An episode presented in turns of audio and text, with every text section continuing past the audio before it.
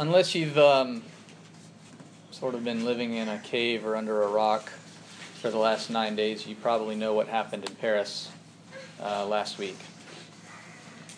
And uh, in comparison to lots of other events and bombings and suicide bombings and attacks like that, it's it's kind of similar in some ways and kind of not in other ways. And there's all kinds of political people figuring out what's different and what's not. Um, but that kind of thing has been going on for a long time. What what I noticed different is that the word evil just sort of popped out of everyone's vocabulary all of a sudden uh, nine days ago.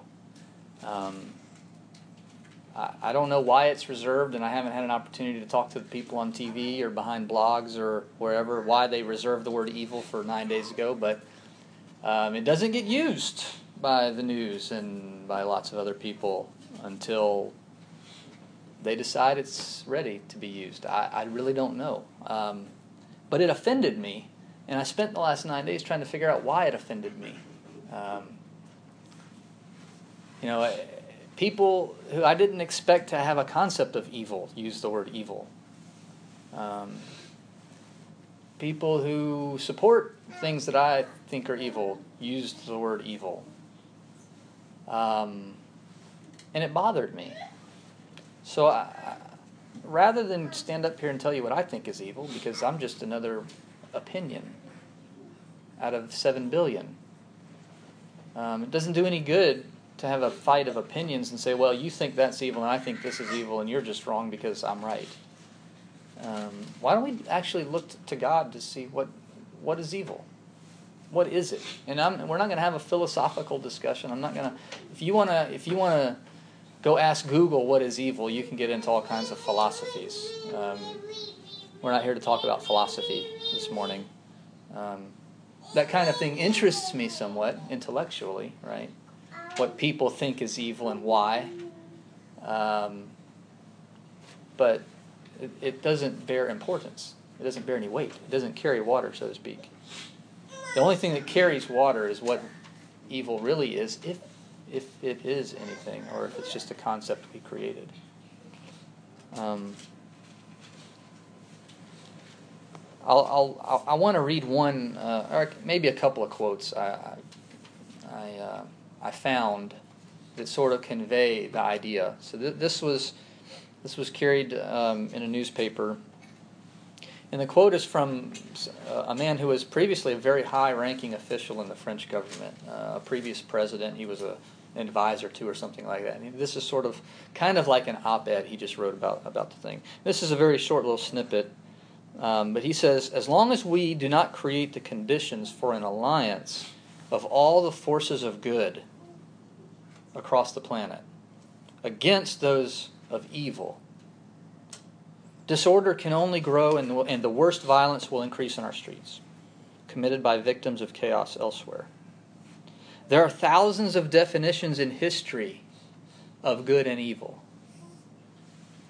Today, the evil is terrorism, wherever it comes from. Facing that evil, the good, and he puts quotes around the word good, even himself. The good must be defined in a modest way, bringing together all those opposed to evil even if we have much to otherwise criticize in our chosen allies. So you see, even in his own in his own writing, he says, "Yeah, evil's been defined differently throughout time, and today I'm defining it this way." Well, you, you can see the problem with that, right? Evil then just becomes a matter of might makes right, or a democracy. Let's just vote on what's evil. Evil can change. Um, but at least he's what I respect from this is he's he's honest about it. Like he recognizes that. Yeah, we just change the definitions when it's convenient for us. Um, but then there were quotes from that, that I kind of expected to hear more of. You know, when I look at the news kind of on a daily basis, this is a this is something I would have expected to hear more of, and didn't hear very much of. Uh, this is a person on the streets in Paris interviewing some young people who are gathered outside a cafe. Uh, the, the, the author writes, but they aren't angry, at least not at the perpetrators. And this is the beginning of a quote. They're stupid, but they aren't evil. Their friend Sabrina, an administrative worker in one of the theaters in the 11th arrondissement, said. They are victims of a system that excluded them from society, and that's why they feel this doesn't belong to them and they could attack. There are those who live here in alienation, and we are all to blame for this alienation.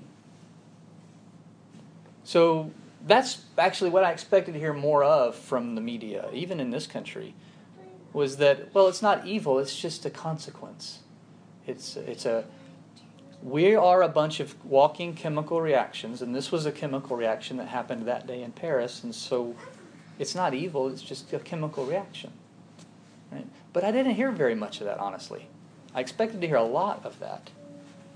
I didn't hear much, and, and I think maybe that's why I was so offended. Was maybe what I expected to hear I didn't hear. Instead, I heard something like what I would say, coming from people that I just like. You're nothing like me. How are you saying this? Are you, am I am I now somehow related to you morally? Right, and so I spent the last week sort of trying to figure out why that offended me so much. All right, so who wins the, the battle then? Does the big high ranking French official who says there is evil, does he win? Just because he's got position? Or what, what about the girl on the street who says, well, they're not evil? They're a consequence of our actions. Right, that's her that's her stance. I mean, who wins? They're just they're defining evil however they want to define it. So let's look at what Jehovah has to say. Um, and I actually searched the text of the Bible for the word evil. We're not going to go through all that. I mean, it is all over the place. And actually, it's used in two different, primarily two different ways that I found interesting. One is talking about events, like the evil that comes upon the country, the evil that comes upon the nation, or God brought this evil upon me. Talking about events, right?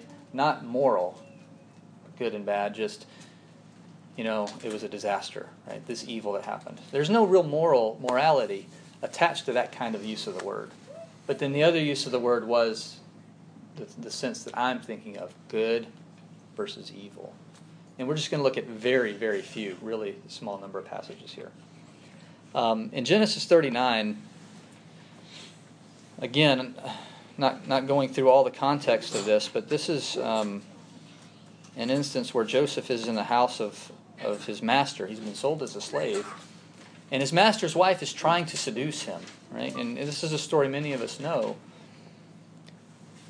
And in, in verse 9, well, well, we'll back up to verse 7. Genesis 39, verse 7. It came about after these events that his master's wife looked with desire at Joseph, and she said, Lie with me. But he refused and said to his master's wife, Behold, with me here my master does not concern himself with anything in the house. He has put all that he owns in my charge. There is no one greater in this house than I and he has withheld nothing from me except you, because you are his wife. How then could I do this great evil and sin against God?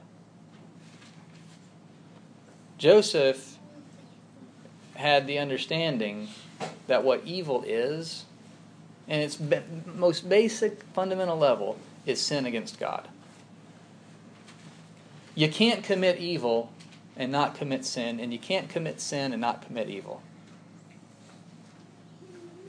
Evil, doing something evil, is sin against God in its basic level.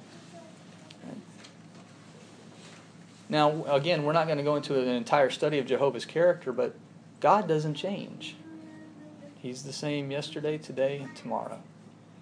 What was sin yesterday is sin today. Now, he gives different laws, right, and different dispensations of time that have effect. But when we rebel, rebellion is the same. Doesn't matter what time of history we're living in, rebellion is sin. And it's always sin, and therefore it's evil. Um, that's a very simplistic definition, but I, I wanted to bring that out because it's an all encompassing definition. And I think in every situation, it's true. It's not conditional. If I can identify sin in myself, then I've identified evil in myself. Right? That, I think that's what that's teaching. Um, similar to this, if you flip over to Deuteronomy 31, and again, because of the nature of this study, we're going to be doing turning through the pages. Um, I'll try to give you a, a, a few seconds to do that. In Deuteronomy 31, we see a similar way this is described. Um, beginning in verse 14, we're not going to read all of this, but this is where um, the Lord is telling, you know, Moses, this is kind of the end. This is you need to get prepared. Um, the, you know, in, in verse 16, you're going to die. Um, the people are going to fall away. Um, he, he's he's kind of giving him the bad news. He's telling him what's going to happen. Um, my anger is going to be kindled against them. Verse 17. Um, in verse 18, uh, the Lord says to Moses, "But I will surely hide my face in that day." Because of all the evil which they do, for they will turn to other gods. Another way to think about evil, it's not a second definition. It's just an, I think it's another another angle to look at the same thing. Is really just turning away from Jehovah to anything else. I mean, to other gods. God calls them gods. Right? If we turn to something other than Him, then God would say we've turned to another God. We don't think of it that way because we think of ourselves as intellectually above that kind of thing, right? Well, that's not an intellectual thing, it's a spiritual thing. If we turn to something other than Jehovah, we've turned to a God. Mm. Period. Right? Full, full stop. That's it. Um, and he says that's evil. Right? So, again, not two different definitions, two different ways to look at the same thing. If, if it's easier for you to think of, well, sin is evil, okay, kind of hold on to that. If it's easier for you to think of turning away from Jehovah, like he's here and I'm pursuing something in a different direction, right? That's still sin. I'm not saying it's a different definition. That's sin. But that's evil. Right? That's what he says here. That's evil. Um, for, turn to 1 Kings chapter 3. So, so we kind of have, okay, this idea, this concept, right? Evil is doing something against God or turning away from God, opposing Him, rebelling against Him in some way. In 1 Kings 3, Solomon prays something here that I, I kind of find interesting, and it's this it's the famous prayer that he offers when God says, you know, um, what is it that you would like? What, what do you want? Um, in 1 Kings 3, verse 9, I'll just, we'll just look at verse 9. This is kind of the end. This is the summation of it. So give your servant, this is Solomon praying, so give your servant an understanding heart to judge your people, to discern between good and evil. For who is able to judge this great people of yours? The ability to discern good from evil is not necessarily completely built within us. It comes from God. Um, and that's what Solomon was asking for here.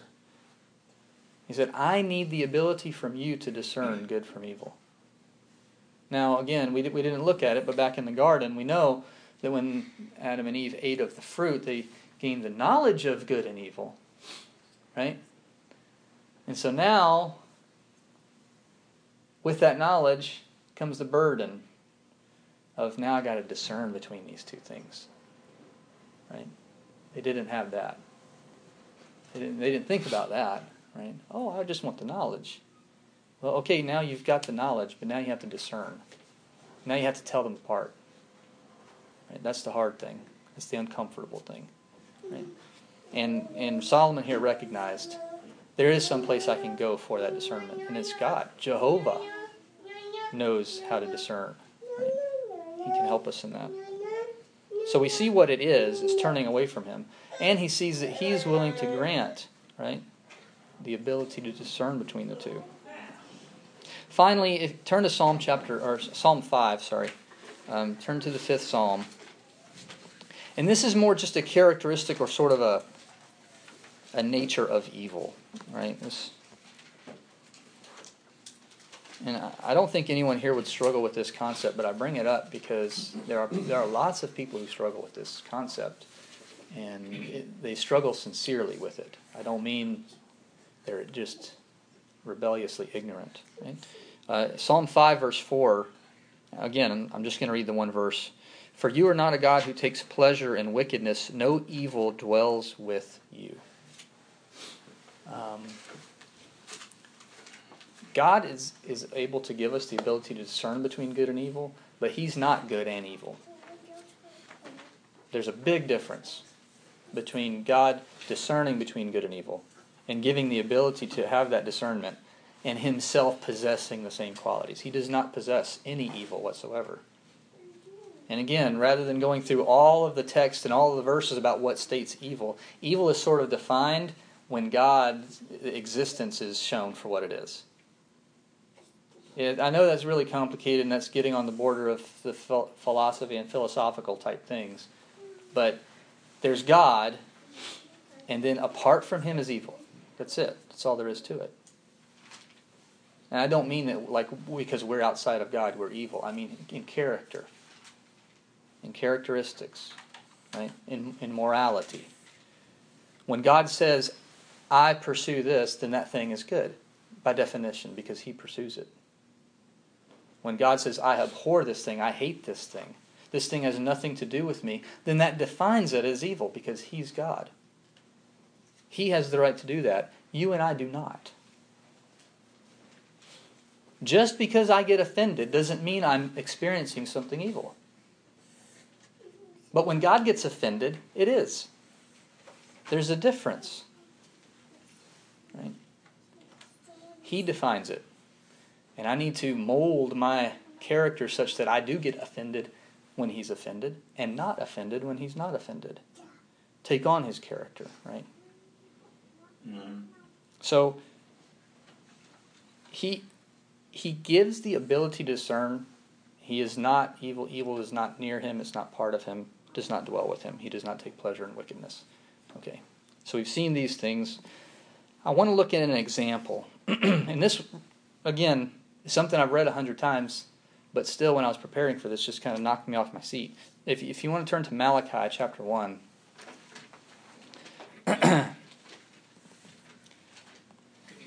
you know, when we think of examples of evil, you might think I'd turn over to you know, Ahab and Jezebel, Manasseh, uh, Cain, right? Um, not Malachi. But in Malachi, um, you know, verse 6, God is sort of making this case. Again, he's, in this sense, he sort of condescends to present his case. You know, he never really has to present his case, but it's I think it's grace on his part to show right all the sins of the people, you know, and take the time to do that rather than just snuff them out. And he's he's, he's sort of making this case about the fact they don't respect him, right? In in one verse, in verse eight. Uh, of, of Malachi chapter 1. But when you present the blind for sacrifice, is it not evil? And when you present the lame and sick, is it not evil? Why not offer it to your governor? Would he be pleased with you, or would he receive you kindly? Says the Lord of hosts. I mean, yeah, okay, I can I can look at somebody who who or a group of people who kill 130 you know innocents on the streets who were just engaged in everyday life and say that's evil Right? That's easy. But when when God looks at my sacrifice and he says, Your sacrifice isn't good enough, that's evil. Well, I needed to like wake up a little bit at that point. He doesn't say, Yeah, you made a sacrifice, it wasn't really what I'm looking for. Let's give this kind of another shot. He just flat out says that's evil. That is evil. Now, I, don't hear the same people on the TV and on the internet saying that that would be evil. They'd be like, oh man, he's making sacrifices. That guy must be pious. Right? I don't even, I wouldn't even, I wouldn't sacrifice, but yeah, for him, that's great. You see, there's no use of the word evil or good, it's just relative. It's not relative for God. If it's not what he wants, it's evil. If it's not what he commands, it's evil. If, it's be, if it goes beyond what he's commanded, it's evil. Man. So it, it's the reason I think it, it offended me as I was going through and hearing all this stuff was maybe I had some sort of more biblical grasp of what evil was than, than, than some of these people on TV, and I was sort of feeling all high and mighty, right, and, and better than them. And then I got to this verse, and I was like, well, okay, I messed up, right? Uh, I don't think of my sins and my rebellions and my slips as evil. I think of them as like, you know, that's an opportunity for God to show me grace. All right? Romans 6. Right? Let us just sin more so that grace might abound. That's evil. Man. I mean, it's not just what makes a whole country call something evil to be evil. When God says it's evil, it's evil. Man. And He has said some things that are evil that I think we didn't. We don't. I don't. I won't speak for you. I mean, this may be like not news for you, but I don't think about in the front of my mind as being evil. So this is going to sound like a strange question, but you know, bear with me. So, if we know what evil is, we kind of defined it. We looked at it. We looked at an example. Well, then, what should our relationship to it be, right? And the, the, the easy part is, well, we just need to be away from it, right? But we're going to be surrounded by it, right? So, how do we how do we interact? How are we supposed to feel? What are we supposed to do? Right? Not we. The easy part is to say, well, I'm just not to do evil things. True. Don't do evil things. But the person next to you is going to do evil things. What are you going to do? The person on the other side of you is going to teach evil things. What are you going to do? Right? So you are going to have a relationship with it in that sense, right? There are things, a relationship is like, I'm far away from it. That's still how you relate to it. Right? How do you relate to it?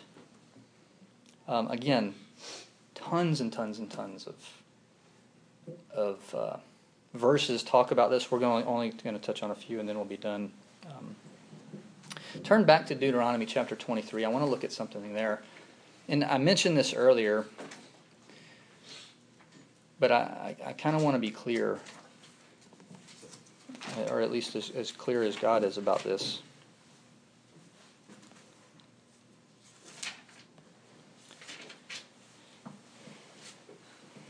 I'm sort of I'm taking this out of context. This section of Deuteronomy um, is almost kind of like Proverbs. God's giving these kind of one-off commands: do this, do this, don't do this, don't do this. And look, if you look in verse nine, uh, he says, "When you go out as an army against your enemies, you shall keep yourself from every evil thing." Right. So that, that's kind of that first premise I, I mentioned, where we just keep ourselves from every evil thing. That's our primary relationship to evil. But the implication of this is I have to discern, right? I have to look at something and say, that's evil, I need to stay away from that, or that's good, I need to draw myself to that. I need to be closer to that. I need to make that a part of my life, right?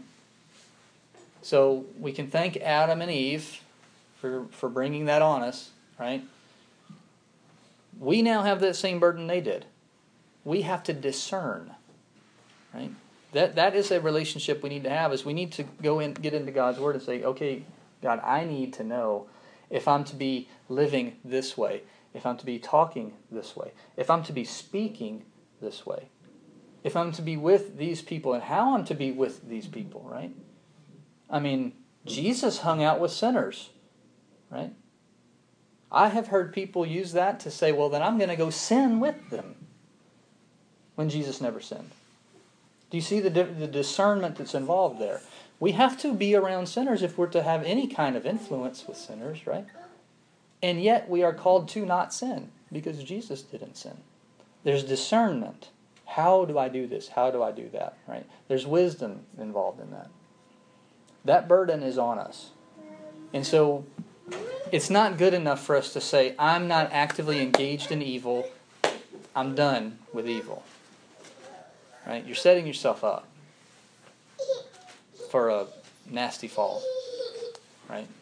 Because evil's gonna evil's gonna sneak in, it's gonna infiltrate. If you're not preparing yourself for discernment. Right? Um, the other easy ones, if you want to look in um, Psalm uh, 97.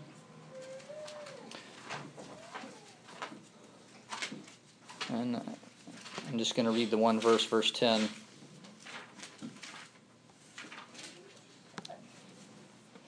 Hate evil, you who love the Lord, who preserves the souls of his godly ones, he delivers them from the hand of the wicked. If you love God, right? And I've met many, many, many people who state that sincerely, right? Well, then you are directed here hate evil. Amen. Not countenance it, not just kind of look the other way, not think, oh, that's sort of an unfortunate part of my life. Hate it. Detest it. Despise it. Right? It is lower than everything else that you should be associated with. Right? Not people. I'm not talking about people. I'm talking about evil. Right? Teachings against God, act, actions against God, rebellion against God, pursuing, pursuit of anything other than God. Right? Hate that. And at the same time, there's another sort of emotion, I think. of. I mean, hate is not an emotion because it's a decision, right? God, God never commands emotions, He commands decisions, right? When He commands love, He's commanding a decision. Here, He commands hate, He's commanding a decision. Right? Hate it. Well, there's another here in, um, in Psalms. If you go back to chapter 23, or Psalm 23, very famous psalm. One of my favorite songs that we have in our songbook. Verse 4, uh, David writes here Even though I walk through the valley of the shadow of death, I fear no evil. For you are with me, your rod and your staff, they comfort me. I would suggest to you that it's a hard thing to do to hate something and not fear it. Because that's, that's the, the human experience is if I fear something, then I also hate it, like me and snakes. I hate them and I fear them. I mean, and I, that, that's not going to change. that's, that's, that's stuck, right? So we kind of carry that over into our spiritual lives, right? Well, here, we're not to fear evil. What can it do to you? It can't do anything to you. There's nothing that could snatch you from the hand of God. Nothing. Right? Romans 8. Go read the end of Romans 8. Height, depth, powers, principality, nothing. But we are to hate it. And it, it occurred to me that if if you don't fear it, but you really hate it, and again, this is going to sound kind of weird, but this is sort of where I arrived at you can look on someone who is involved in it and you can have compassion on that person.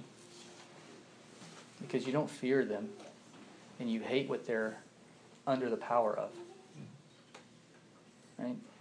Do you see how that works? If you feared and hated the evil, you would just be you would want to destroy that person and get them as far away from you as possible. Right? But if you don't fear the evil that they're involved in, but you hate it, you want to save that person. You may not be able to. I'm not saying that gives you the power to rescue every person from their sin, but I think it gives you the attitude toward that person that God has toward that person. Right? And that's what we're to have. So there's a lot of power in that. I've never thought about that, that verse 4, you know, I fear no evil, in relation to hating evil at the same time. But I think there's a lot of power in that, that we can have a proper attitude toward people around us who are so overpowered and given over to, right? It's not that they, they are overpowered against their will. When we are given over to evil, it's a decision, right? But we can have compassion on those people if we hate the evil that they're in and not fear it. Um, I want to look at a couple of passages in the New Testament, uh, and then we'll be done. Matthew chapter 15. This, this gets to a little bit of the nitty gritty. I mean, we've been talking in very high levels about evil, right, and what it is, and but how, how do we how do we walk out of here um, and do something or be something different, right? How, how does this help us?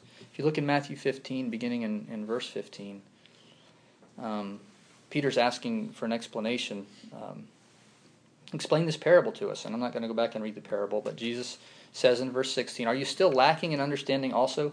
Do you not understand that everything that goes into the mouth passes into the stomach and is eliminated?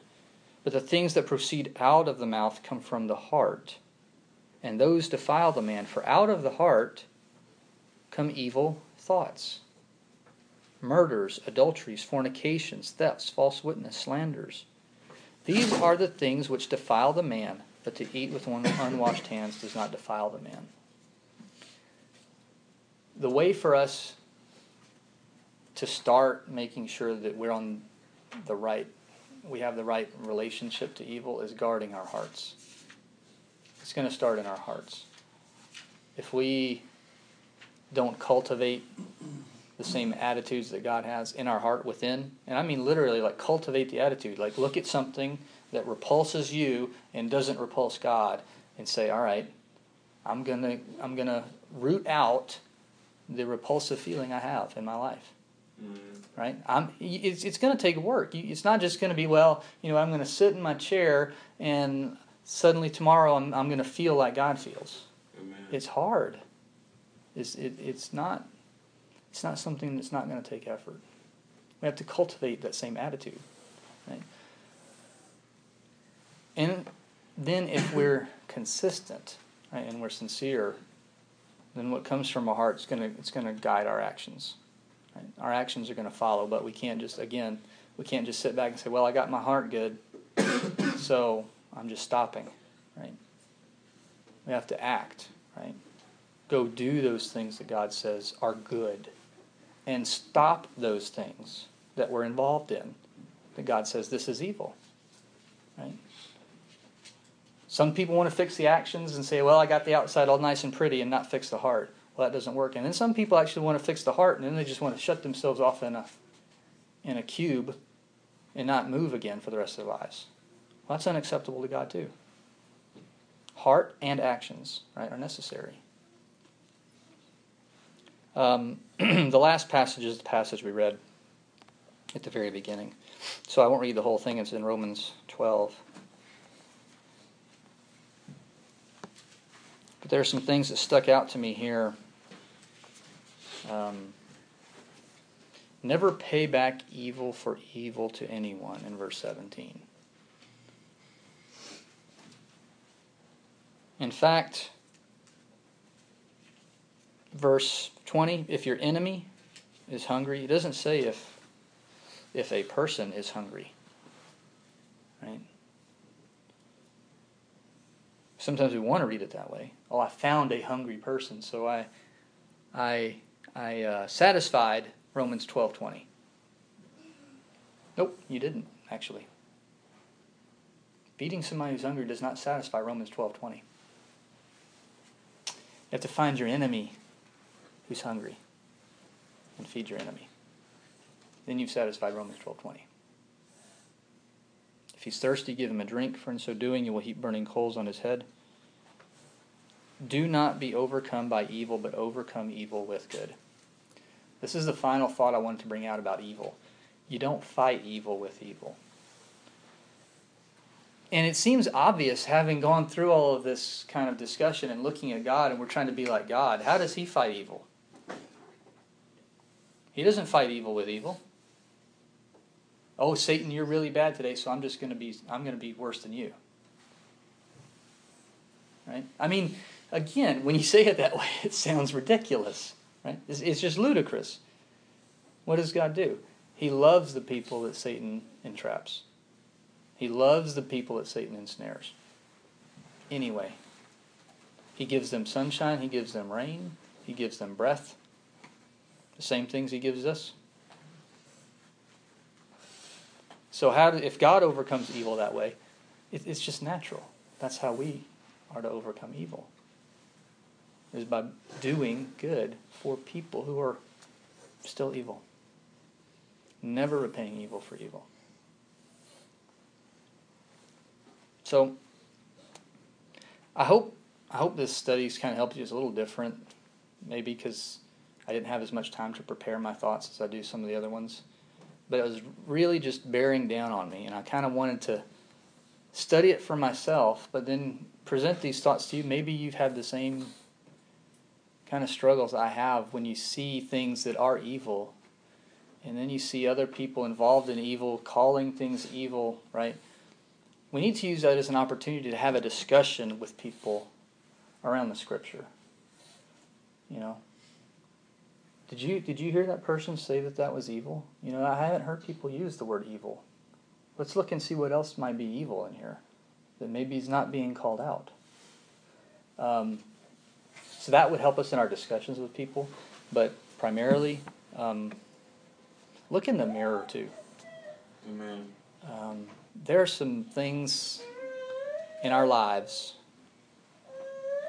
that's evil. And the reason I can say that with confidence is that if there's not, then we have to be able to stand before God and say, I'm perfect. You're done with me.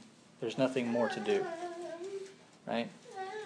Well, I don't, I don't mean we're necessarily in rebellion against Him, but there are things that are not part of His character that we've got to get rid of in our lives. And there are things in His character that we've got to take on, right? And until we're there, right, then we're not perfect. So let's look in the mirror too and think in term in very serious terms about what evil is in our lives as well. Thank you for your time and for your attention. Um, we're going to sing a song at this time that Chuck's selected, and the purpose of that song is to give people here time to kind of meditate and think about their lives, um, and realize that you're surrounded by people in this room who want to go to heaven themselves and want you with, there with them. And if you need prayers, if you need help, if you need counsel, um, this is the time to let someone know so that we can talk with you and sit down with Scripture and help you with that. so, if you would, let's uh, stand and sing.